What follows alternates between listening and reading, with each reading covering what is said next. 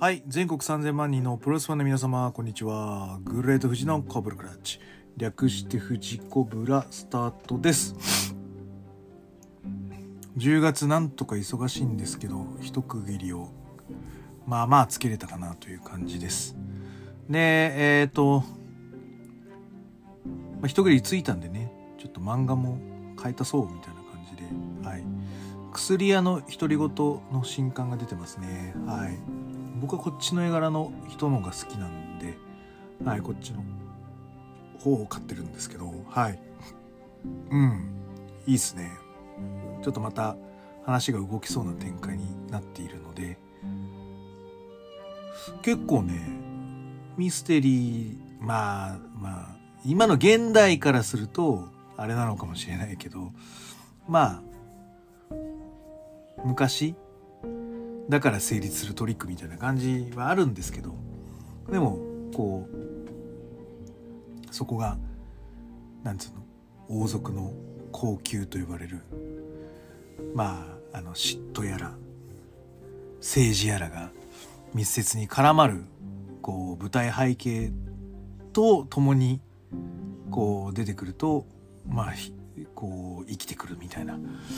非常にバランスのこう繊細な、漫画なので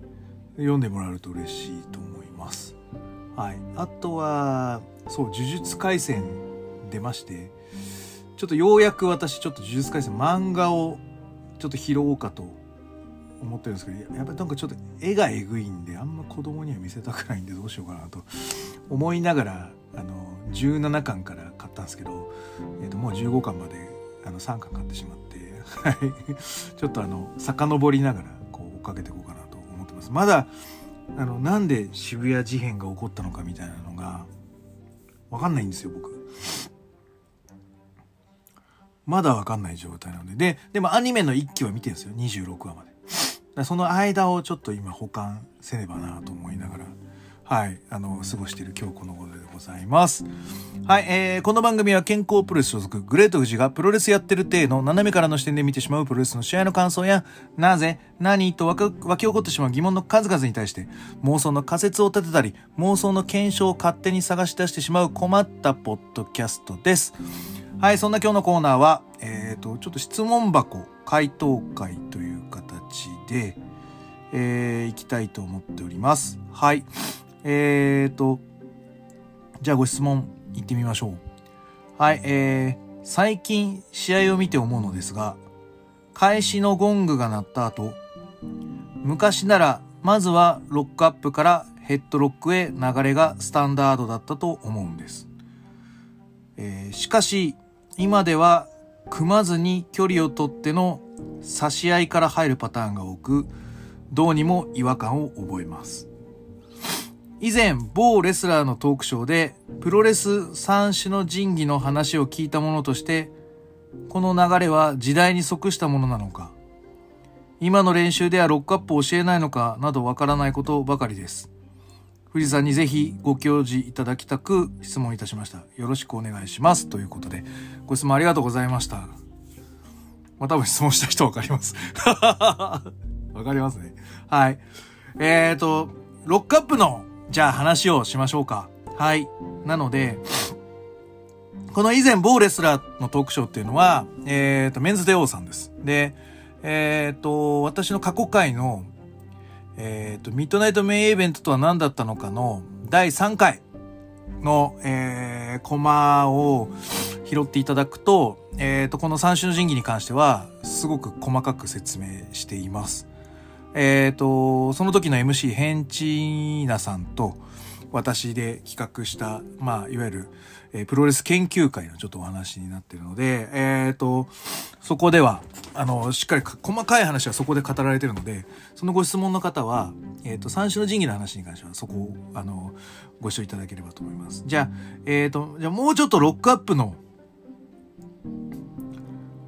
このご質問から来る違和感に関して、ちょっと僕なりの脳安直で見立てをご案内させていただきたいと思います。ロックアップからヘッドロックの流れがスタンダードっていうところでいくと、まあおそらく80年代のプロレスをオンタイムが、なんて言うんでしょう、青春時代というか、ピークで見てらっしゃった方だと思われます。70年代の、プロレスを見てみますと、僕はもうちょっと違うと思ってます。はい。まあ、どっちかというと、ロックアップヘッドロックが主流になってるのは全日本プロレス系ですね。はい、もともと。で、新日本プロレスがロックアップから入ってたかというと、全然そんなことはないと思います。80年代もそうだし、70年代も多分違ってたと思います。新日本プロレスは道場のグランドスパーリングっていうところを主にしていたので、どっちかというと手四つとか、あとは、おっしゃったように差し合い、横に差してとか、はい、あとはアマレスのようにちょっと頭押さえながら、こう距離感をつかみながらタックル、片足タックル、もしくはバックを取るみたいなものが新日は元からそうだったと思うので、ヘッドロックからバックアップヘッドロックの流れがスタンドでなくなったのは、全日本プロレス系のプロレスが主流ではなくなったからだとまずは推察されます。で、もっと言うと、じゃあそのロックアップからヘッドロックがスタンダードだったのは、全日本プロレスがそうであって、で、そこから派生すると、NWA、アメリカの、サーキット系の、レスリングが結構これが中心だったと思われます。うん。で、じゃあなぜ、ロックアップからヘッドロックが、アメリカの NWA 系で多かったのかっていうと、それこそ、その、メンズテオさんが言っていた、プロレス三種の神器のロックアップの大きな命題、イコール何なのか、ロックアップとは何だと言われたときに、名刺交換とおっしゃってたと思います。NWA ですと各テリトリに対して、チャンピオンが、暗下するような形になってます。で、対戦するのは地元のベビーフェイスだったり、そういう形の部分ですね。だから、長い間構想している同地区のレスラー同士は手が合うのでいいんですけど、初めましてみたいなプロレスも、やっぱり多々あるのが NWA の、まあ、サーキットのプロレスだったりします。そういう時に、何も知らないで、例えば、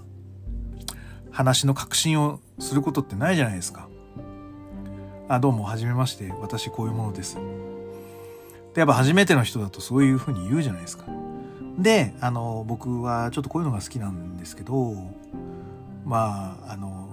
なたは何がお好きですかみたいな、初めてだとそういう共感を求める前に自己紹介したりとか、自分はどんな人間ですっていうのをある程度説明しながら距離を縮めていくじゃないですか。共感できるかできないかとか。それと同じで、何やってるか分かんないやつに好き勝手やらしたらやばいじゃないですか。だからロックアップっていう共通言語を持たして、そっからスタートさせることによって、まあいわゆる限界を作るってやつですね。そいつの幅に関しては。で、予測できる状況の選択肢の中で即興していくと。ジャズのセッションつっても、やたらなんかでたらめに弾きゃいいってわけじゃなくて、ある程度メロディーラインみたいなのはパターンがあって、あ、じゃあこっちに行くんならこういうアクセントをした方がいい。こういうふうに、こういうスローなんだったらこうでいこうとか。アップテンポだったらもっとこういう刻み方をしてやろうみたいなアレンジがあって初めてジャズになるわけで、型がないジャズは存在しないと僕は思ってますので、はい、ロックアップからヘッドロックっていう流れに関しても、まあ、いわゆる一つの型であって、今で言うとそういう型もその手4つ行くと見せかけて、片手4つから、横回転してアメリカーノを決めていく。これももうザック・セイバージュニアとかよくやってるやつ。あとはアントニー猪木も片手4つの状態でくるっとこう1回転してアメリカーノを決めていくみたいなものっていうのは、まあいわゆる一つの名刺代わりというか挨拶にもなると思うので、自己紹介の仕方が時代とともに変わったんだよっていう形だと思います。で、逆にね、この質問の方の差し合いから入るパターンって、それはそれで高度なんですよ。脇差し入るとか、コントロールするために最初脇差しから入るとか、横差しから入るとかって、かなり、それこそ全日本プロレスの、諏訪間 VS 芦野の三冠戦あったと思うんですけど、あれなんてまさに差しがガンガン入ってる序盤の組合になってるので、ああいう珍しい、いわゆるあれはアマレス出身者同士の我々が知らないなんつうのグーテンタークみたいなドイツ語喋ってんなこいつらみたいな感じのプロレスになってると思いますよ。で、もっと昔で言うなら、ロックアップした状態からスタートする競技だったわけじゃないですか、プロレスっていうのは。っていうのがあるので、まあ、ロックアップからスタートするプロレスっていうのは、まあ、いわゆる今に至るまで全部試合、すべての可能性の中にあるよっていうだけの話で、ロックアップからスタートしないから良くないっていうわけではないと思います。ただ、ロックアップから入る試合は好きです。でも、僕は戦うときは、やっぱコントロールしたいんだよ、最初に相手のこと。で、右前スタンスで入ってるときって、まあロックアップって左前からダンってやっていくような感じになると思うんですけど、右前僕はやっぱ取りますね。相手が何で出てくるか分かんないんで、まず右手、前に出して、そうすると片手4つに入った時は相手の左手が取れるので、そうすると左腕攻めが有効になるので、まず何かしてくるか分かんない相手に対しては、右前に構えて、片手4つの状態でどこまでコントロールできるのかを、まあ、試したいですね。はい。で、ある程度、こいつとならロックアップしても大丈夫だ、みたいな感じだったら左前にスタンスを変えて、じりじりと、俺はお前とロックアップしたいんだよってオーラを出していきます。だからもう大体相手もわかるんで、そしたらもうダンという感じで、そこからスタートになると思います。あとは、そういうロックアップを取らせてくれなそうな人もいるんですよ、最初から。そういう人はやっぱり、俺はだから左前じゃなくて右前で、こう、反時計回りに回りながら、相手の足か腕を取りに行きたいですね。はい。で、たまにスイッチしながら内から手が取れるか、今なりロールをした足が取れるか、そうだな。あとは距離感をつかんで、相手の額のところに左手を乗っけて距離感を測って、こいつはタックルしてくるかどうかをちょっと敏感に測りながら、もし下をくぐってくるようでしたら。飛んで回避とか、ガブって回避みたいなものを、まあ、考えながらこうちょっとずつ後ろへ取れる OK そのままじゃあ行こうか、じゃあ、今片手4つしてるのは手首持つように変えていこうかという形で、こうやって徐々に支配していく。で、そこまでいけるんだったら今度はフロントネックロック取ってやろうとか、はい、単純にその主導権の握り合いなので。何がどうってわけではないんですけど、まあ、ただエルボーからガンって入るよりかはいいと思うんで「おりゃー!」みたいな「うわっうわっうわっうわっ」って、はい、ゴングなってすぐやるよりかは全然いいと思うので、まあ、ロックアップじゃなかったとしても戦いとしての主導権のこう取り合いがあるんだなと思うんだったらよろしいんじゃないでしょうかということで、はい、こんな感じでロックアップの話終わっていいですか。ロックアップ教えてないことはないと思いますよ。はい。ただいろんな選択肢があるはずです。で、やっぱり戦いの部分においてはやっぱコントロールする、支配するっていうところがお客さんにこうエンターテインメント上でしっかりと見せれるかどうかっていうのは大事だと思うので、その時にロックアップだけしか知らないっていうのはこの昔はだから総合格闘技上がりの人っていうスタンスでも、ロックアップを強制されてたと思うんですけど、今はそういうの自由ですから、総合格闘技上がりの人は違う側面から入ってくるとか、いろんな方に対応しなきゃいけないので、ロックアップから入った方がお供え物の親善としては位が高いと思いますけども、いろんなパターンで、プロレスを楽しめると思っております。はい。じゃあこんな感じで、簡単な、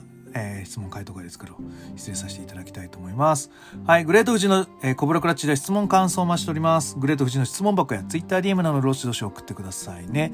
はい。また、ハッシュタグ富士コブラで、俺はこう思うぞと。